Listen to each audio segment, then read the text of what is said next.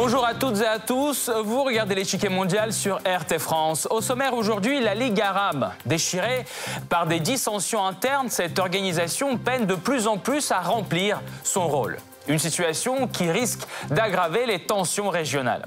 Quelle est donc l'ampleur de la crise que traverse actuellement la Ligue arabe?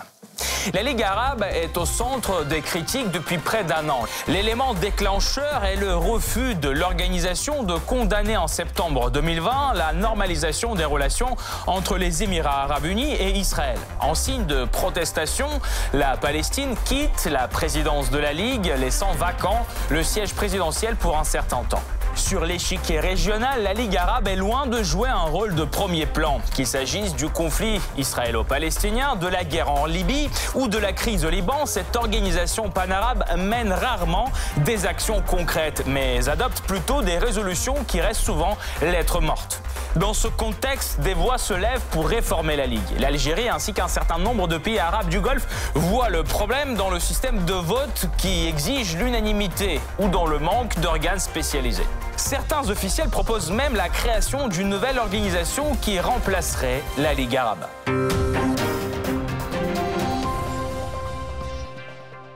Avant de poursuivre, voici ce qu'il faut savoir sur cette organisation régionale, l'une des plus anciennes au monde, c'est le Blitz. La Ligue arabe est officiellement née en 1945, composée initialement de sept pays régionaux, à savoir l'Égypte, l'Irak, le Liban, l'Arabie saoudite, la Syrie, la Transjordanie et le Yémen. Elle comprend aujourd'hui 22 États arabes. La Syrie en est par ailleurs suspendue depuis 2011, après le début du conflit dans ce pays. Selon la charte de la Ligue arabe adoptée en 1945, l'organisation a pour objectif de renforcer la coopération entre les pays membres dans un certain nombre de domaines.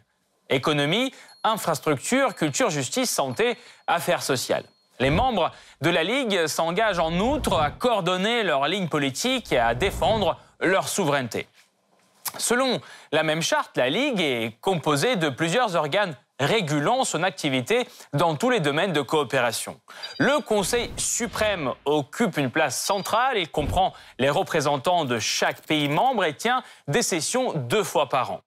Des réunions de haut niveau se tiennent régulièrement à partir de 1964. Dès 2002, la Ligue a aussi un Parlement arabe, organe consultatif inspiré du Parlement européen. Plus de 75 ans après sa création, la Ligue arabe traverse une période difficile. L'unité et la coopération entre les États arabes qu'elle est censée promouvoir n'est pas au rendez-vous. La tendance est plutôt inverse. Le monde arabe semble de plus en plus divisé. Les vieilles rancœurs, la rivalité pour le leadership régional ainsi que les divisions religieuses entravent l'efficacité de la Ligue.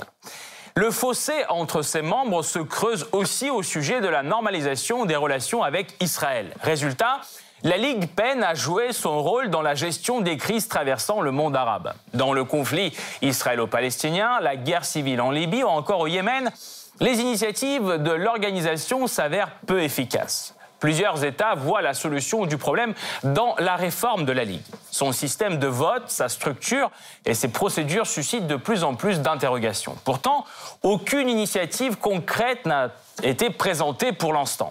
Alors, quelles sont les origines de la crise actuelle que traverse la Ligue arabe? Comment les dissensions internes affectent la stabilité régionale? Quelles perspectives se dessinent pour la Ligue arabe? Pour répondre à ces questions, nous rejoignons Marc Lavergne, géopolitologue spécialiste du Moyen-Orient arabe et de la Corne de l'Afrique, directeur de recherche au CNRS. Monsieur Lavergne, bonjour. Bonjour. Tout d'abord, peut-on dire que la Ligue arabe traverse aujourd'hui une crise d'identité sans précédent? Oui, la Ligue arabe traverse euh, aujourd'hui une crise d'identité profonde. À vrai dire, euh, euh, personne n'entend parler de la Ligue arabe. Hein. elle n'apparaît pas dans les médias, elle n'apparaît pas dans les discussions politiques, personne ne connaît son secrétaire général, on ne sait pas ce que fait la Ligue arabe, à quoi elle correspond. Et ça n'est pas tout à fait nouveau, puisque la Ligue arabe a été traversée par des conflits depuis sa création en 1945 par les Britanniques, avec un côté qui était proche du bloc soviétique et de l'URSS et un bloc proche des Américains. Depuis la fin de la guerre froide, il y a d'autres clivages entre les pays producteurs de pétrole et les pays qui sont exportateurs de main-d'œuvre, par exemple. Aussi, des conflits qui sont bilatéraux, souvent, entre des pays voisins. Et la Ligue arabe ne peut pas intervenir sur tous ces euh, dossiers. D'où vient la majorité des problèmes de l'organisation, selon vous? Ce sont des dissensions plutôt internes? Alors les problèmes de l'organisation, ils viennent de sa, naissance, de sa conception. C'est une organisation politique, mais une organisation qui est plutôt un club, un club de pays supposés être euh, proches par la euh, langue, beaucoup par la religion euh, musulmane, par la proximité géographique et par l'héritage historique finalement des grands empires arabes depuis euh, euh, l'empire euh, omeyyade, abbasside, et puis après l'empire ottoman. Donc il y a une sorte d'unité historique et culturelle, mais il n'y a pas de sens vraiment politique, de sens euh, économique non plus, euh, de capacité d'intervention de la Ligue arabe euh, par elle-même. Donc il y a cette fragilité qui fait que c'est un organisme très différent par exemple, de l'Union africaine, qui est beaucoup plus active, opérationnelle, avec des départements qui s'occupent de problèmes concrets et qui sont écoutés par l'Union, par les Nations Unies, par exemple. Euh, Monsieur Laverne, merci beaucoup. Nous allons poursuivre notre analyse tout de suite, mais nous vous retrouverons à la fin de cette émission pour plus de détails sur ce thème. Merci encore. La Ligue arabe se trouve actuellement euh, sous le feu des critiques de tout genre. Un certain nombre de médias arabes, mais aussi internationaux, l'accusent d'inefficacité et évoquent la nécessité urgente des réformes.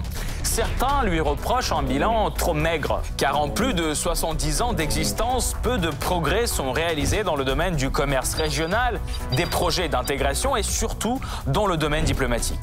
Selon certains experts, les déclarations qu'elle émet ne se convertissent pas souvent en actions concrètes. Il en va de même pour cette tentative de médiation. Cette pluie de critiques s'abat sur la Ligue arabe après une récente crise d'envergure qui a divisé l'organisation. En septembre 2020, la diplomatie palestinienne se retire de la présidence tournante de la Ligue arabe, deux semaines après que l'organisation ait rejeté sa proposition de condamner la normalisation des relations entre Israël et les Émirats arabes unis. Un tournant sans précédent pour cette organisation qui défendait ardemment la cause palestinienne dès sa création en 1945. La Ligue arabe est devenue un symbole de l'inaction arabe. La présidence aurait dû passer au Qatar, mais Doha refuse d'occuper le siège présidentiel en signe de protestation contre le silence de l'organisation. S'en suivent les refus des Comores, du Liban et du Koweït et de la Libye. La Libye se réjouirait de présider la Ligue dans de meilleures conditions. Ce n'est qu'avec le début d'une nouvelle session de la Ligue en mars 2021 que la question de la présidence est réglée. Le Qatar consent à présider la session. Pourtant, la crise n'est pas réglée et la Ligue peine à jouer pleinement son rôle en raison de nombreux désaccords qui déchirent le monde arabe.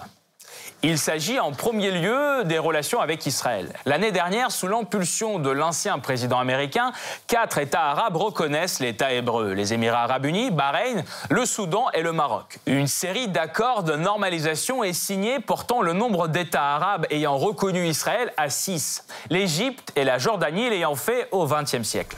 La Ligue se retrouve divisée. Près d'un quart de ses membres coopèrent activement avec Tel Aviv dans plusieurs domaines, alors que le reste de l'organisation n'envisage pas pour l'instant de reconnaître l'État hébreu. Et même à l'intérieur de ce dernier camp, l'attitude envers la récente normalisation de la part des quatre États arabes divise.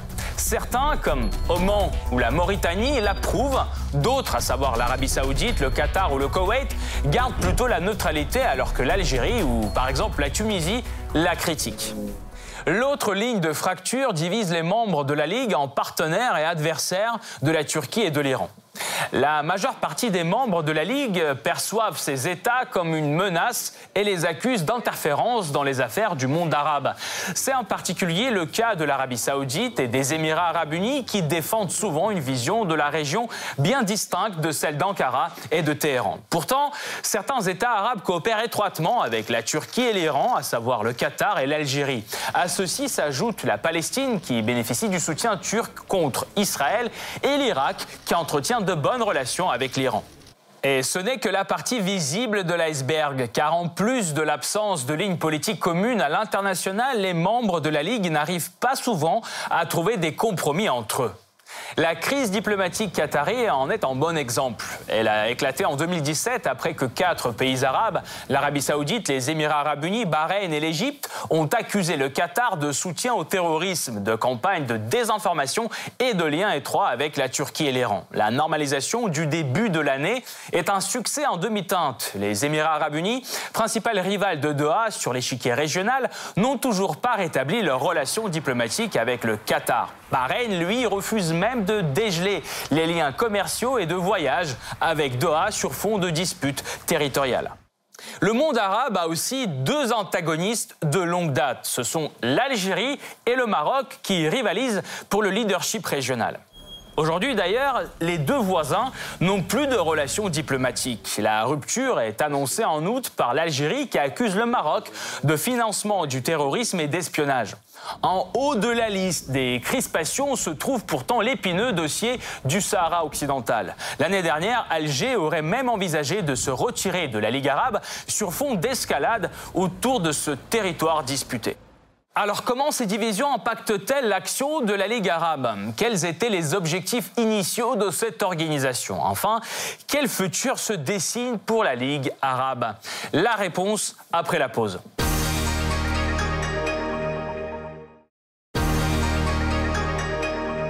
La Ligue arabe fait face actuellement à de nombreuses critiques lui reprochant son manque d'efficacité. Les rivalités régionales, les dissensions religieuses, les visions différentes de la politique étrangère, tout cela a un fort impact sur l'action de cette organisation pan-arabe. D'ailleurs, euh, ces problèmes ne sont pas nouveaux pour la Ligue qui, à peine apparue, se trouve divisée.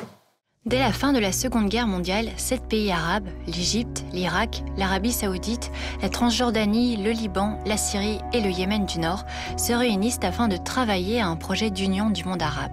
En mars 1945, le pacte de la Ligue arabe est signé au Caire, donnant naissance à la Ligue des États arabes. Constituée d'États indépendants, elle se donne pour but de renforcer la coopération entre ses membres et de coordonner leur action politique, économique et culturelle. Constituée d'un conseil, de commissions permanentes et d'un secrétariat général, ces décisions n'obligent que les États qui les acceptent. La question palestinienne va vite devenir une des préoccupations centrales de l'organisation. En 1947, à la fin du mandat britannique sur la Palestine, une guerre civile éclate entre les communautés juives et arabes, cette dernière étant soutenue par la Ligue arabe. Lorsqu'en 1948, Israël proclame son indépendance, les pays arabes voisins déclarent la guerre au nouvel État hébreu l'armée israélienne sort victorieuse, agrandissant son territoire et provoquant l'exode de centaines de milliers de Palestiniens dans les pays voisins. Après cette défaite, les pays de la Ligue arabe signent un traité de défense commune et de coopération économique en 1950, visant à resserrer leurs liens. À partir du milieu des années 1950, la Ligue s'agrandit de pays nouvellement indépendants du Maghreb et de la péninsule arabique, dans ce contexte, un projet d'union économique voit le jour en 1957, sous la forme d'un Conseil de l'unité économique arabe. En 1964, ce conseil élabore un projet de création d'une zone de libre-échange. Mais ce projet n'aboutit pas, notamment en raison de la faiblesse des échanges commerciaux entre pays arabes. De plus, le contexte de la guerre froide accentue des fractures déjà existantes entre des pays avec des régimes politiques très divers.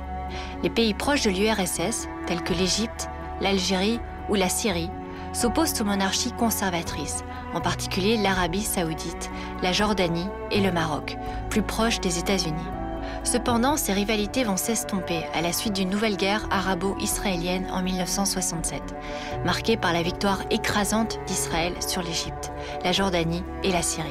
Le sommet de la Ligue arabe à Khartoum, la même année, aboutit à la signature d'une résolution établissant la base des relations israélo-arabes. Pas de reconnaissance de l'État hébreu et ni paix ni négociation avec lui. La guerre éclate de nouveau en octobre 1973, déclenchée par Le Caire et Damas, qui cherchent à reprendre à Israël les territoires perdus en 1967. Un accord de paix est signé en novembre, permettant à l'Égypte de reprendre le contrôle du canal de Suez, qu'elle rouvre en 1975. L'Égypte entame alors, à partir de 1977, un processus de paix avec Israël. À la suite des accords de Camp David, un traité de paix est signé entre les deux pays en 1979 ce qui permet à l'Égypte de récupérer le désert du Sinaï. Premier État arabe à reconnaître Israël, l'Égypte est exclue de la Ligue arabe, qu'elle ne réintègre qu'en 1989. Les divisions au sein de la Ligue vont de nouveau se manifester à l'occasion de l'invasion du Koweït par l'Irak en 1990. Le sommet de l'organisation organisé au Caire condamne l'Irak à une faible majorité et approuve l'envoi de troupes de plusieurs États arabes en Arabie saoudite, envoyant un signal clair à Bagdad. À la suite de l'intervention occidentale, l'Irak retire ses troupes du Koweït en 1991. À l'occasion de la Deuxième Guerre du Golfe en 2003, les pays de la Ligue s'entendent cette fois pour refuser de participer à une action militaire contre l'Irak. De nouvelles crises interarabes à partir de 2011 vont accentuer les fractions au sein de l'organisation. La Ligue ne parvient pas non plus à servir de médiatrice lorsque l'Arabie saoudite, les Émirats arabes unis, Bahreïn et l'Égypte imposent au Qatar en 2017 un blocus économique, en l'accusant de soutenir le terrorisme. Ces dernières années, le Moyen-Orient fourmille de conflits. Or, dans leur résolution, la Ligue arabe ne joue qu'un rôle minoritaire. Comme dans la crise israélo-palestinienne, par exemple. Pendant plusieurs décennies, la pression sur Israël au nom de la cause palestinienne était au centre de l'agenda de la Ligue. Or, dans la médiation de cette crise, elle est peu active. La seule contribution notable arrive en 2002. La Ligue adopte alors une feuille de route pour résoudre le conflit. C'est l'initiative de paix arabe. Elle propose à Tel Aviv de rétablir les frontières de 1967 et de conclure la paix avec la Palestine en échange de la reconnaissance d'Israël par les pays arabes. Reste depuis lettre morte. En plus, en 2020, plusieurs membres de la Ligue la bafouent. Ils rétablissent les liens diplomatiques et commerciaux avec l'État hébreu. Même inertie de la Ligue face aux escalades de cette crise. Ainsi, début mai, un conflit armé s'enflamme de nouveau entre Israël et le Hamas. Tir de roquettes sur Tel Aviv, riposte israélienne sur Gaza. Le 11 mai, la Ligue arabe convoque une réunion d'urgence, condamne les frappes israéliennes, appelle l'ONU à agir. Mais sa propre action s'arrête là. Au final, c'est la médiation de l'Égypte qui permet de conclure une trêve le 20 mai un exercice bien familier pour le Caire, principal médiateur israélo-palestinien lors des deux guerres récentes de Gaza. Un bilan bien plus solide que celui de la Ligue arabe dans ce conflit, aussi bien que dans la crise libyenne. Début 2011, une guerre civile embrase la Libye. La Ligue arabe décide d'agir. Elle condamne les répressions de Kadhafi et exige de la communauté internationale la protection des civils. C'est cette demande qui sert de prétexte formel pour une intervention internationale. Le pays plonge dans un chaos que la Ligue ne peut plus stopper. D'ailleurs, en Libye, les pays arabes soutiennent deux camps rivaux. Le Qatar, et pour le gouvernement de Tripoli, l'Égypte et les Émirats sont avec le maréchal Haftar. En avril 2019, ce dernier réunit ses forces pour attaquer la capitale. Tripoli résiste, mais fin 2019, la Turquie lui vient en aide. Une ingérence aussitôt condamnée par la Ligue arabe. Tripoli dénonce un deux poids, deux mesures. La Ligue arabe adopte une politique de double standard. Elle n'a rien fait quand nous avons appelé à une réunion d'urgence au début de l'attaque de Haftar. Outré, Tripoli boycotte la réunion de la Ligue sur la Libye en juin 2020. Et c'est l'ONU qui revient une fois de plus sur le devant de la scène. Dans d'autres conflits, la Ligue arabe a aussi du mal à choisir un camp comme lors de la crise syrienne qui éclate en 2011. Sous la pression du Golfe, la Ligue rejoint le front contre Bachar el-Assad. Pour l'isoler, en novembre 2011, elle suspend Damas de ses rangs, introduit des sanctions, force ses membres à rappeler leurs diplomates. Parallèlement, elle tente une médiation entre Damas et les rebelles, mais les deux tentatives échouent l'une après l'autre. Depuis, la Ligue adopte une position ouvertement pro-rebelle. Début 2012, elle propose une intervention arabo-onusienne en Syrie. Et en 2013, elle invite l'opposition syrienne à son sommet en suscitant le courroux de Damas. Vers 2014, la Ligue abandonne sa campagne diplomatique et se désengage du théâtre syrien. Le gouvernement syrien n'a pas fléchi. Dix ans après le début de la guerre, Bachar el-Assad reste toujours au pouvoir. Du coup, la Ligue fait une petite marche arrière. Plusieurs ambassades arabes et certains organes de la Ligue rouvrent en Syrie. Ces ministres enchaînent les premières. Escale en Jordanie et à Riyad, rencontre avec l'Égypte et le Liban, visite secrète du chef du renseignement saoudien. Et la réintégration de la Syrie dans la Ligue arabe a de plus en plus de soutien. L'Irak, l'Algérie, l'Égypte les Émirats arabes unis, la liste ne cesse de croître. Or, le Qatar s'y oppose toujours. Pour arriver au consensus et permettre le retour de Damas, la Ligue se dit prête à faciliter un règlement politique dans le pays. Avant de parler du retour de la Syrie, nous devons nous rappeler les raisons qui ont mené à sa suspension, puis adopter une nouvelle approche pour trouver un arrangement qui ouvrira la voie au dégel du siège syrien. Après dix ans de conflit, nous espérons toujours une solution politique de la crise. Une initiative a l'air prometteur. Or, en même temps, la médiation tentée par la Ligue dans un autre conflit vient de tourner en un échec cuisant. En juin dernier, la Ligue arabe s'implique dans le contentieux autour du grand barrage sur le Nil, en Éthiopie. Ce méga projet hydroélectrique irrite le Soudan et l'Égypte, qui voient une menace pour leurs ressources en eau. Depuis des mois, l'Union africaine parraine les négociations entre les trois États, mais elles stagnent. La Ligue arabe décide d'y remédier. En juin, dans une lettre, elle demande au Conseil de sécurité de l'ONU d'intervenir dans l'affaire. Mais l'initiative n'est pas du tout du goût de l'Éthiopie. L'Éthiopie rejette l'ingérence fâcheuse de la Ligue des États arabes dans l'affaire du grand barrage de la Renaissance éthiopienne. La Ligue des États arabes est réputée pour son soutien inconditionnel à toute revendication présentée par l'Égypte au sujet du Nil. Au Liban, l'offre de médiation de la Ligue arabe ne reçoit pas non plus d'enthousiasme. L'organisation essuie échec après échec, mais comment peut-elle retrouver sa stature internationale? Peut-être en se réformant. Cela fait des années que des appels dans ce sens se font entendre. L'Algérie est la plus active, ainsi que certains pays du Golfe. Parmi leurs griefs, le système de vote qui exige l'unanimité, le manque d'organes spécialisés, tels qu'un conseil de sécurité ou encore le poste du secrétaire général, toujours occupé par un Égyptien. Pour y voir plus clair, nous rejoignons Marc Laverne, géopolitologue spécialiste du Moyen-Orient arabe et de la Corne de l'Afrique, directeur de recherche au CNRS. Monsieur Laverne, pourquoi les tentatives de médiation de la Ligue échouent dans la majorité des conflits régionaux? Par exemple, les guerres en Syrie, en Libye et, d'autres.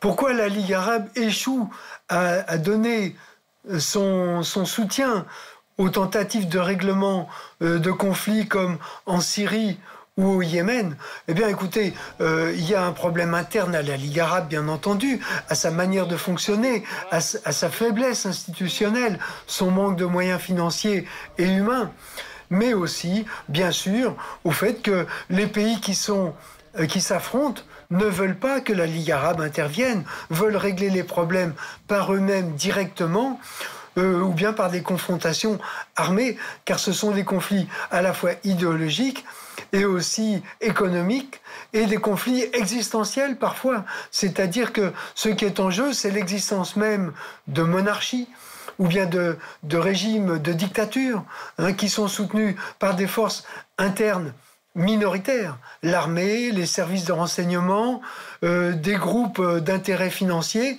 mais qui sont rejetés par la population. Donc la légitimité de la Ligue arabe, elle est assez modeste, y compris aux yeux des peuples arabes. Quelle menace cette crise d'aujourd'hui porte-t-elle pour la stabilité régionale? Donc la crise euh, de la Ligue arabe n'a pas de conséquences réelles sur le fonctionnement de la région et sur la situation de crise générale que traverse le monde arabe. Hein. Le monde arabe est traversé par des crises qui sont générées soit par les populations depuis les printemps arabes, soit par des forces extérieures qui s'affrontent. Euh, on le voit en Libye, on le voit en Syrie, on le voit au Yémen, des forces extérieures qui s'affrontent à travers des acteurs locaux. Donc la Ligue arabe n'a pas de moyens de pression sur les acteurs extérieurs que ce soit les grandes puissances ou bien des puissances moyennes, régionales. Hein. Elle n'a pas non plus de moyens d'action auprès des peuples qui euh, occupent euh, ces pays arabes. On entend de plus en plus de voix appelant à réformer l'organisation ou même en créer une autre, une nouvelle. Les réformes sont-elles nécessaires? Si oui, lesquelles? Créer une nouvelle Ligue arabe, si c'est pour faire la même chose, ça n'est pas la peine. Je crois que le monde arabe est, euh, comme on le dit souvent avec une certaine ironie, euh, les pays arabes sont d'accord sur une chose, c'est pour ne pas être d'accord entre eux. Hein. Euh, donc il y a quelque chose qui est là dans la, naissance de pays jeunes pour la plupart, qui ont été créés depuis un siècle et euh, qui euh, ont du mal à trouver leur point d'équilibre finalement entre eux, qui essayent d'exister différemment des autres, qui essayent d'exister à travers l'idée de la fondation d'une nation à l'intérieur. Ça n'est pas simple. Voyez l'exemple du Liban, par exemple. Hein. Euh, mais la diversité religieuse, la diversité ethnique au sein des pays arabes, euh, c'est quelque chose qu'ils ont du mal à surmonter, qui prend du temps. Et je ne crois pas que des instances euh, comme la Ligue arabe peuvent euh, contribuer à accélérer ce mouvement.